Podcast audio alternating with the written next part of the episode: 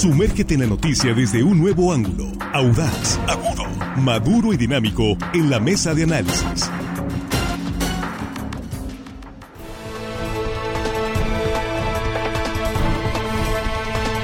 Estamos de regreso de línea directa, son las 8.24, esta es la mesa de análisis, eh, la primera emisión del noticiero de Sinaloa de este martes 16 de mayo 2023.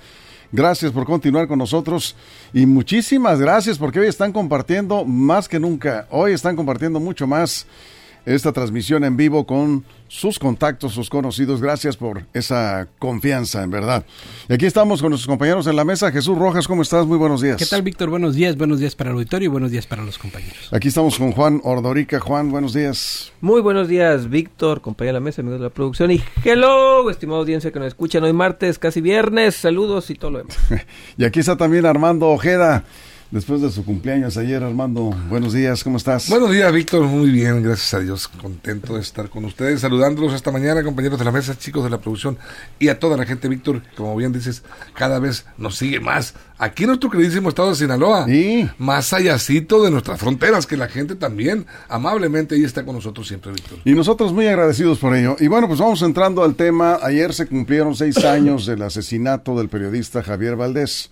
Hubo diversas actividades, pero en medio de todo esto, la familia que exige sea juzgado en México el presunto autor intelectual de este crimen.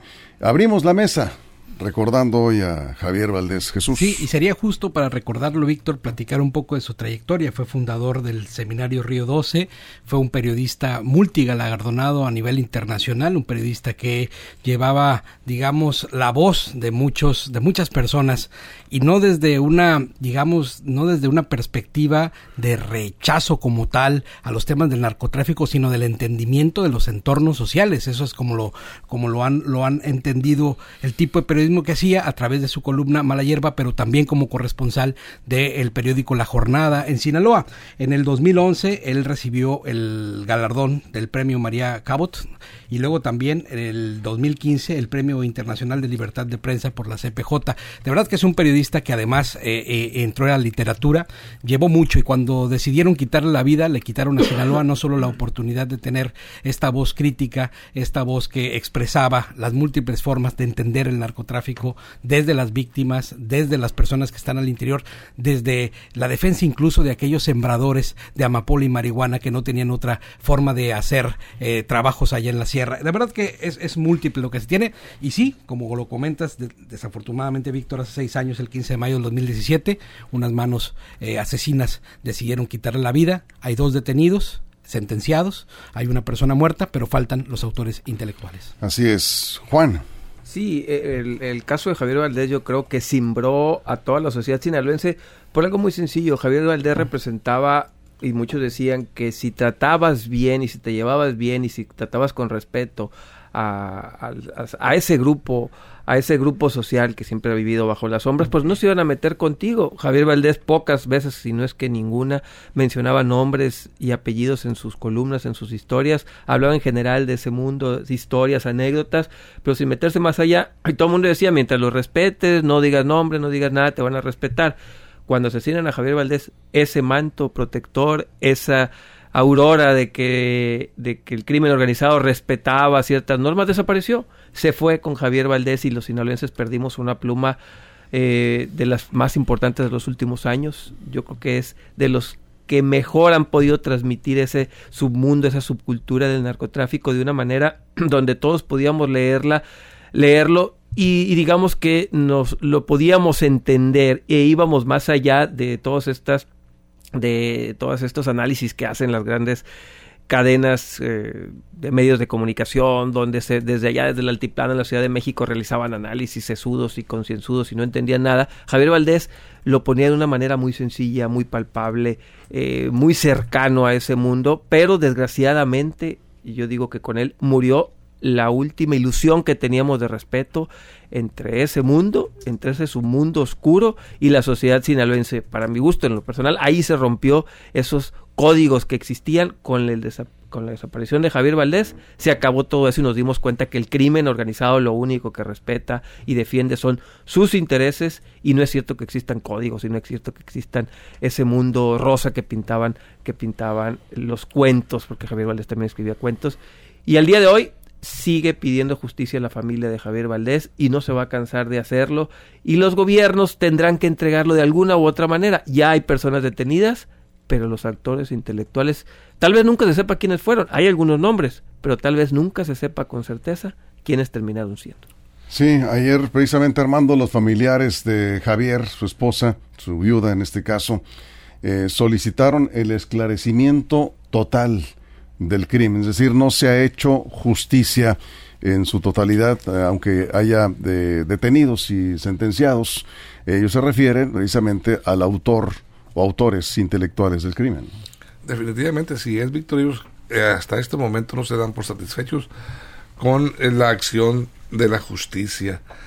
Y este, mira, hablando de la trayectoria de Javier Valdés, a mí me tocó pues convivir, tratarlo eh, no a profundidad, pero sí camarada, en, tono de camaradería, como muchos periodistas en el periódico Noroeste. Él estuvo muchos, muchos años en Noroeste, de ahí pues se fue con otros compañeros a fundar Río 12.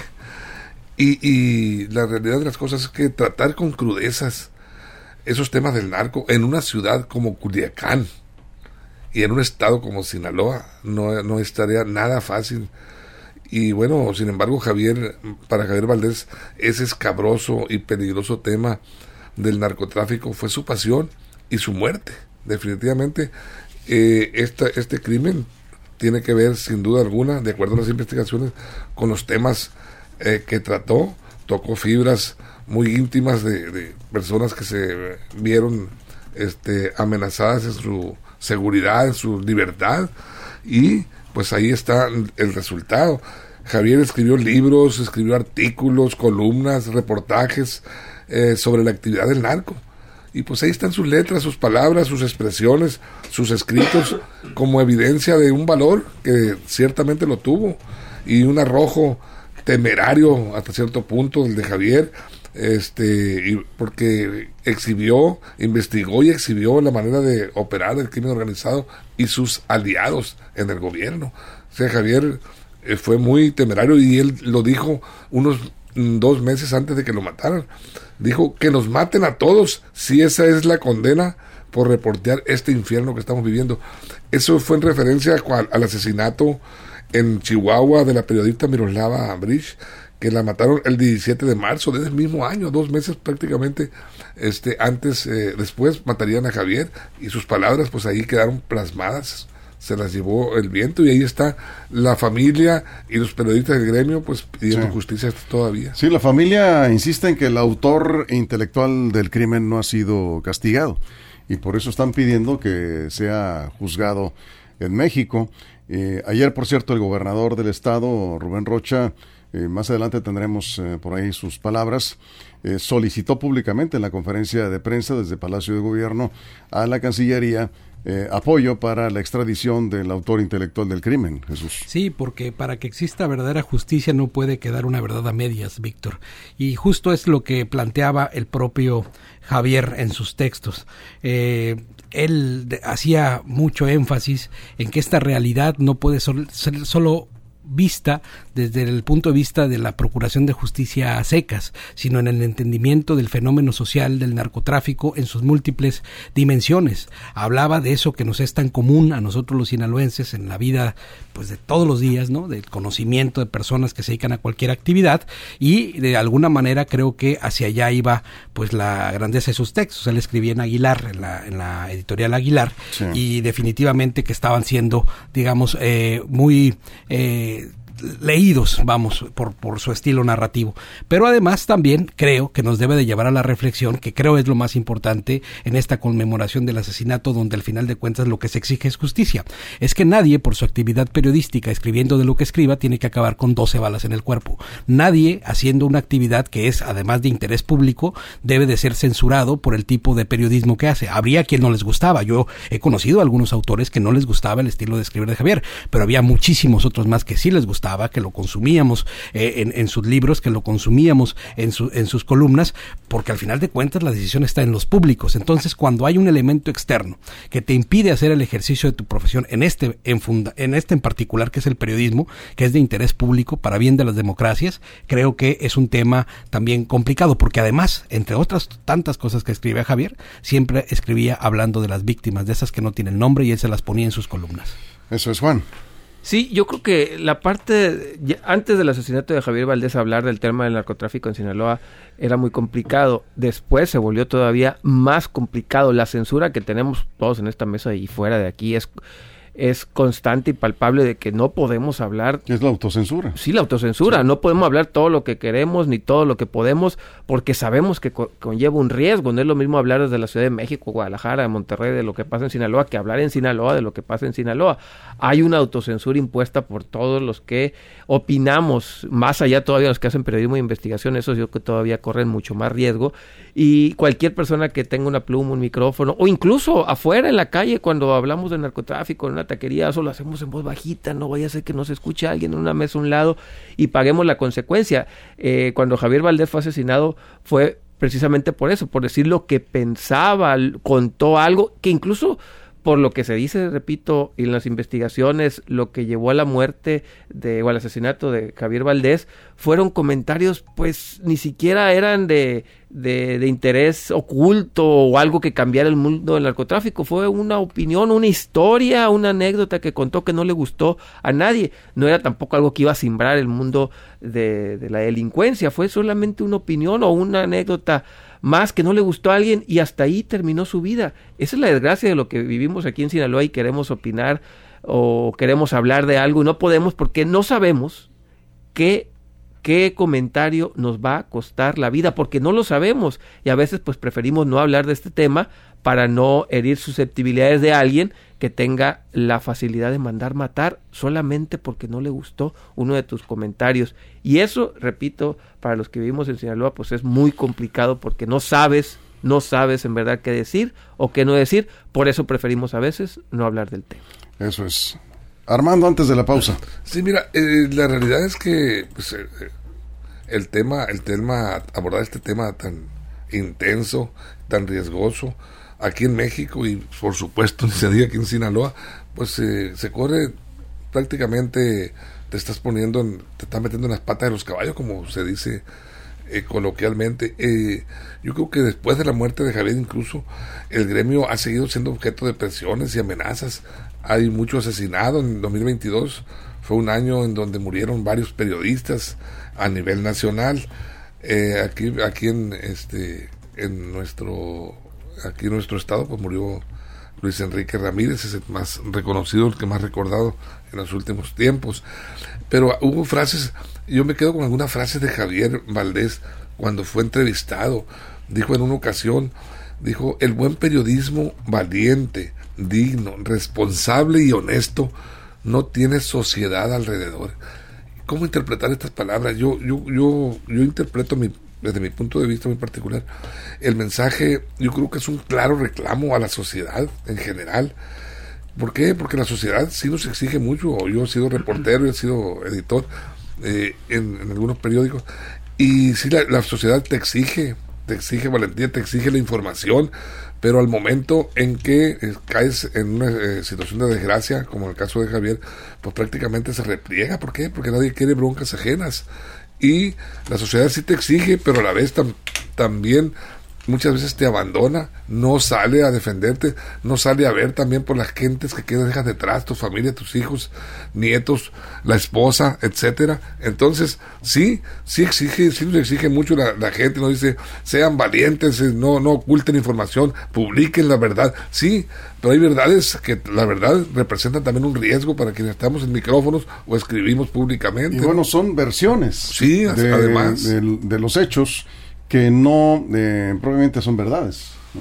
O que en ocasiones también el periodista es víctima de una información eh, manipulada, eh, una información que lleva como propósito afectar a alguien, a un tercero, y muchas veces, veces pues caes en, en manos de, de- de, ahora sí, de, de perversos, ¿verdad? Y, y por eso es que el periodista debe tener la, la, la- ahora sí, la, tomar las precauciones para verificar la información que recibes, sobre todo tratándose de temas de narcotráfico y crimen organizado. Jesús. Fíjate que cuando Javier iba a ser galardonado con el premio María Cabo de Nueva York, ese es uno de los premios más antiguos que se reciben en el periodismo, es una institución, el propio premio como tal, comentaba eh, con amigos que nos solíamos reunir con él, que iba a ofrecerle este premio, este, que, iba, que iba a entregar otro premio, iba a ser diferente, y lo hizo, porque cuando lo recibió en su discurso, además de otras cosas, mencionó al mesero, al zurdo y a la cacahuatera Casimira, y para ellos se los dedicó el premio, y se los dedicaba precisamente porque en realidad eran sus amigos, pero también porque estaba eh, dedicándoselo a todos sus lectores, a los lectores que no son de, rimbom- de nombres rimbombantes, al carnicero, al agricultor, al campesino, a todos aquellos que lo leían y sabía que estaba llegando sus plumas ahí para platicar de esos temas que también eran temas de denuncia, que también eran temas de la reflexión, hacia dónde se orienta, por ejemplo, un joven que no tiene otra alternativa que en su contexto seguir los caminos del narcotráfico. Bueno, bueno, y ahora que se plantea este tema de cómo vamos a solucionar el gran problema del narcotráfico en Sinaloa, cómo vamos a, so- resol- a resolver el problema de la inseguridad, pues valiera la pena reflexionar también de que esos programas que decían que iban a llegar al fondo de la sociedad, que iban, pues habría también que reflexionar, por ejemplo, en muchas columnas donde no siempre aquellos que estaban en la delincuencia organizada eran personas que habían salido de los estratos más humildes, sino que la realidad estaba permeada en toda la sociedad, incluyendo también empresarios, y así, Así lo denunciaba Javier. Estamos recordando a Javier Valdés a seis años de su asesinato, de el crimen que efectivamente cimbró al periodismo en el país y a nivel mundial. Ya volveremos eh, con más comentarios. Gracias. Ahorita tenemos comentarios aquí en las redes. Vamos a la pausa en radio. Nos quedamos sin comerciales en redes sociales. Gracias por eh, sus mensajes. Nos habían reportado hace un momento un accidente en la costerita y efectivamente confirmado es una volcadura. Ya nos indicaron el lugar donde se encuentra la unidad y eh, vamos a tener esta información en línea directa portal.com en unos momentos, unos minutos. ¿sí? Vamos a la pausa, regresamos en la mesa de análisis de línea directa. Continuamos. Información confiable, segura y profesional. Línea directa. Información de verdad. Con Víctor Toro. Línea directa. Aquí estamos de regreso. No estamos haciendo otra cosa más que reconocer la trayectoria y recordar la grandeza de un hombre que, bueno, pues fue un ser humano y como todo ser humano, pues todos tenemos defectos y virtudes, pero aquí estamos recordando al periodista, al hombre que dejó un trabajo eh, literario también, ahí están sus libros, sí, pero sobre todo de investigación periodística, a quien por supuesto reconocemos como uno de los grandes comunicadores y periodistas. Me tocó conocerlo desde hace mucho tiempo, cuando era reportero en Canal 3, ¿recuerdas? Tú lo, tú lo conociste en, en Sí, ese entonces. sí, claro. Era reportero en, en Canal 3, tiempos de Enrique Gil Vargas, por ejemplo, también en, el grupo Televisoras del Pacífico. Yo estaba trabajando en ese entonces en la zona norte de Sinaloa. Alguna vez nos eh, reunimos. Siempre fue un tipo muy amistoso, que hacía muchos amigos. Eh, tremendo Javier, desde que era reportero, luego se convirtió ya en periodista, en escritor, en columnista, fue perfeccionando su, su estilo y su especialidad era la crónica. Sus libros pues son una serie de Sí, crónicas. está. ¿no? Por ejemplo, tenía el libro Narcoperiodismo, Sí. Los morros del narco, Mis narco, con una granada en la boca, y Levantones. Eh, ese causó mucha conmoción cuando, cuando se, presentó, Levantones, y, y Malayerba, que era el compendio de algunas de sus, de sus columnas publicadas en Río 12, por lo cual muchos lo recuerdan. Y en este en particular yo recuerdo que en el primer aniversario, o el segundo no recuerdo exactamente, en Ciudad de México muchos periodistas se dieron cita para leer una de sus Malayervas, en, pues a manera de, de, recordarlo, pero también de exigencia de justicia.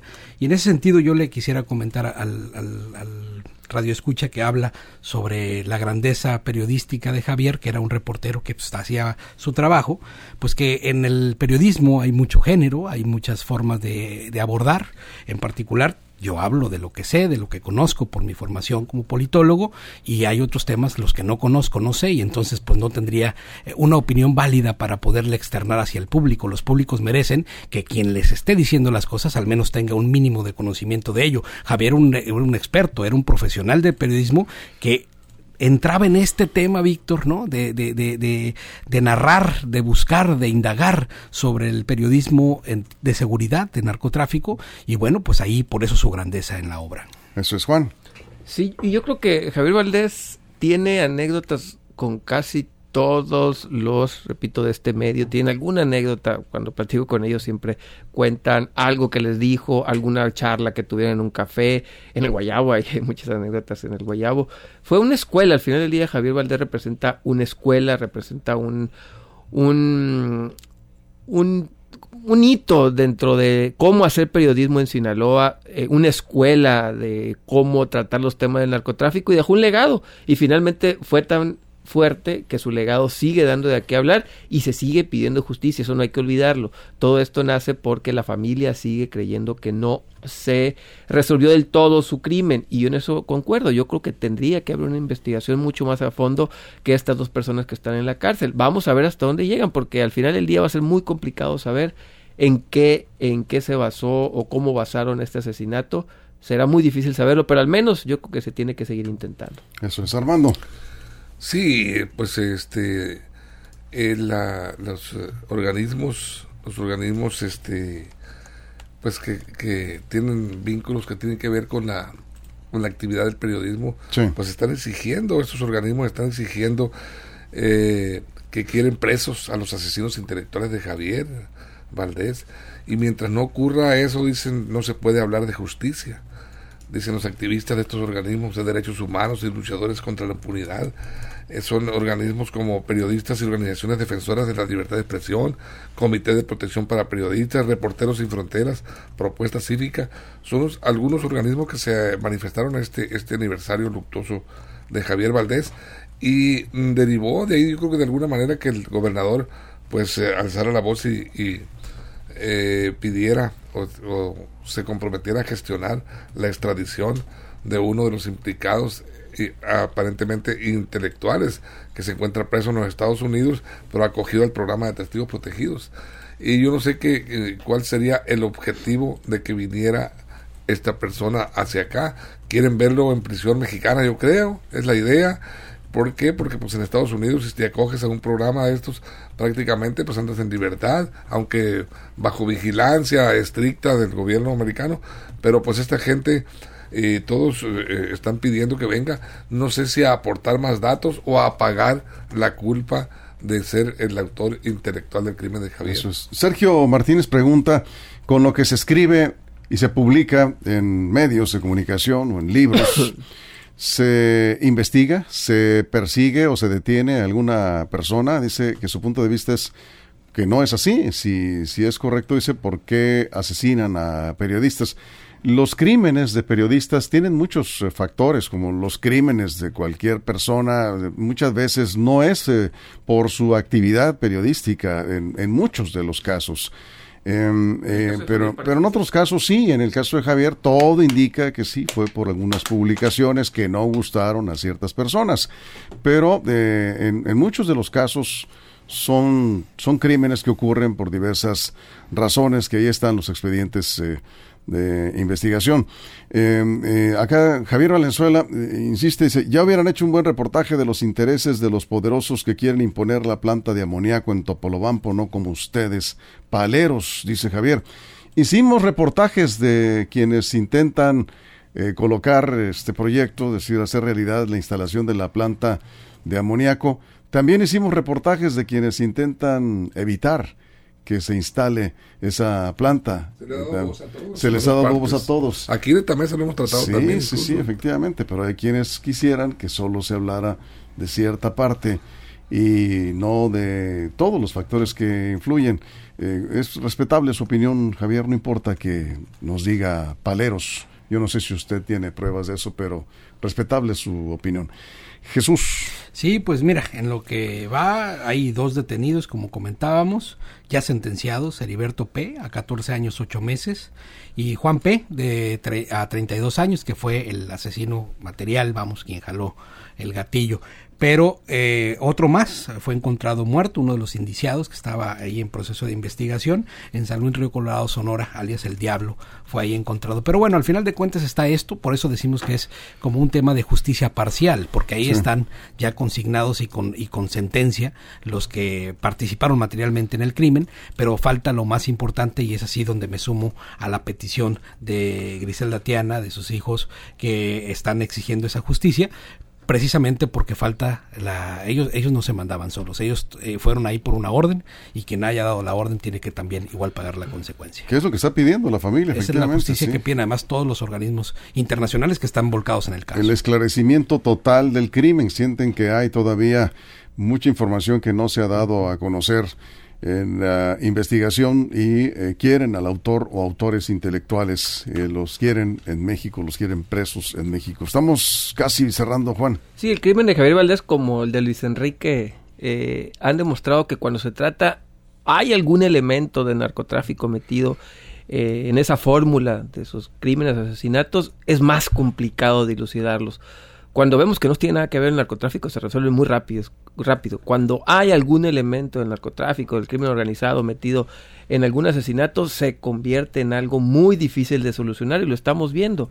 Eh, y por ahí dicen por qué hay que darle tanta importancia a los crímenes en contra de periodistas. Yo creo que cualquier asesinato, homicidio debe tratarse de una manera similar. Sin embargo, el que te maten por decir nada más lo que piensas, sí habla de un país poco desarrollado y poco civilizado. Por eso, nadie debe de morir por decir lo que piensas. Nadie debe morir por nada, pero menos por decir lo que piensa. Ayer el gobernador del estado, Rubén Rocha, eh, solicitó el apoyo del canciller Marcelo Ebrard para eh, la extradición del presunto autor intelectual, a quien se le ha estado señalando Damaso López Serrano, el eh, Minilic, ¿sí? Y que de acuerdo a las investigaciones sería el autor intelectual del crimen, es lo que se ha dicho hasta ahora. El gobernador eh, envió un mensaje de solidaridad a la viuda de Javier, a, Griselda Triana, y eh, solicitó apoyo a la Cancillería. Pero quiero ser muy enfático. Se lo pido al canciller, a nuestro amigo, el licenciado Marcelo Ebrard, que este día tome nota, por favor, que nosotros, no solo yo, yo lo hago como gobernador, como amigo de Javier, como amigo de la familia, que estoy atento yo con ellos, con la responsabilidad que tengo para darle la seguridad. Dijo refrendar su postura a favor de que se haga justicia completa en este crimen. Armando. Bueno, yo, yo la verdad no sé, no sé, estoy mal informado, pero no sé si el, el arresto del mini el presunto autor intelectual de la muerte de Javier Valdés, es, eh, haya sido por esa razón o, so- o será cuestión, fue arrestado y está preso en Estados Unidos por la cuestión del narcotráfico, su relación con, con el narco. No sé si, si, si, si sus cargos que tenga eh, son, son señalados solo en México o en Estados Unidos está siendo juzgado o fue juzgado eh, por el asesinato intelectual de Javier Valdés. es, es importante porque aquí, aquí y- y si es que en realidad fue eh, la razón del asesinato de Javier, pues yo no sé si ya él haya declarado al respecto, el acusado, y haya dicho, pues eh, aceptado culpas, o haya, haya presentado, o haya negado el hecho, o haya señalado a otras personas, no sé. Este, en, este caso sí es importante eh, saber si en verdad está siendo juzgado está detenido siendo juzgado por ese delito o por cuestiones ajenas que es el narcotráfico. Bueno, lo que sí sabemos es que la Fiscalía General de la República ya trae un proceso de, ya inició un proceso de extradición del Minilic por el asesinato. Sí, el que fue objeto no, no, yo no sé si por la, la, la, fiscalía está pidiendo la extradición para juzgarlo por el asesinato de Javier Valdés. La ah, Fiscalía okay. General de la República por ese delito, por eh, su autoría intelectual. La fiscalía dice tener todas las pruebas para llevarlo a la cárcel por este homicidio. Sin embargo, sigue preso como testigo protegido en Estados Unidos. Jesús. Sí, a mí la enseñanza más grande que me dejó Javier fue precisamente la humildad de aquel periodista que siendo multigalardonado internacionalmente, siguió siendo un hombre sencillo, un hombre que seguía conviviendo con las personas como si nada, y otros, Víctor, que con menos talento, que con menos reconocimiento, que con menos esfuerzos, sienten que no los pueden ver ni siquiera la cara. La verdad es que esta sencillez hace pensar que aún puedes estar en lo más grande de la cumbre de tu carrera, puedes seguir siendo una persona sencilla sin tener que eh, llenarte de ego los, los, los, bolsillos. Bueno, pues hay de todo, ¿no? Como en todo, en, como en botica. Juan Cerramos. Sí, seguiremos pidiendo los sinaloenses justicia para Javier Valdés. Eh, creo que debemos solidaridad con la familia, con una persona, con una voz, con una pluma que dio mucho a la sociedad sinaloense, nos enseñó de un mundo donde algunos desconocíamos y sobre todo representa una escuela nueva del periodismo sinaloense que pocos, pocos se han animado a crear una escuela de periodismo. Javier Valdés creó eso. Yo creo que hay que respetar su memoria, tratando y buscando siempre la verdad en los hechos. Eso es. Armando Cerramos. Pues yo me quedo con, con, con el ex, este exhorto, este llamado del gobernador a la extradición del presunto intelectual de la muerte de Javier Valdés, el Minilic, conocido como el Minilic, y también me quedo con la duda respecto a este, la atención que va a tener este llamado. Se, ¿Será traído en realidad a México o el llamado del gobernador pues se perderá en el desierto de los justos? Bueno, ya, ya existe un proceso de extradición. Está sí. la Fiscalía General de la República y seguramente trabajando... Pero habría que ver la postura del gobierno americano, ¿no? Todavía. Bueno, pues ahí sí está complicado. Está pero, complicado. pero, el gobierno mexicano está ¿Sí? haciendo su trabajo, lo que tiene que hacer. En 2020 se, se liberó una orden de aprehensión de la Fiscalía, eh, dieron, dieron vista a Interpol y la Interpol lo estaba buscando precisamente por el crimen del periodista Javier Valdés. Ahí está muy claro y ahora, bueno, pues falta ver cuánto va. Son procesos muy largos. Uf, Sí. Pueden pasar años. Y mientras, pues la familia insiste en que no hay justicia completa en este caso. Nos vamos con esto. Muchas gracias, Jesús. Buen día. Gracias, Juan. Dios. Gracias, Armando. Muchas Buen gracias. Víctor. Gracias a todo el equipo, a toda la producción, todo el Estado. Y gracias por encima de todo a usted por su compañero. Esperamos en punto de la una de la tarde en la segunda emisión de Línea Directa. Información de verdad. Y si algo sucede en las próximas horas, ya lo saben, está en línea directa portal.com y en nuestras redes sociales. Pásela bien. Línea Directa presentó la mesa de análisis. Información de verdad que suma valor. Conéctate en el sistema informativo más fuerte del noroeste de México. Línea Directa. Información de verdad con Víctor Torres. Información confiable con fuentes verificadas y seguras. Línea Directa. Información de verdad con Víctor Torres. Esta es una producción de RSN, el grupo de comunicación más fuerte de Sinaloa. Línea directa.